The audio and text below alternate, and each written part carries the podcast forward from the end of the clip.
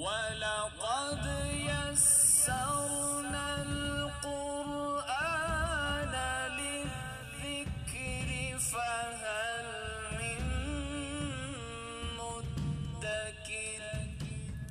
لترسي قرآني.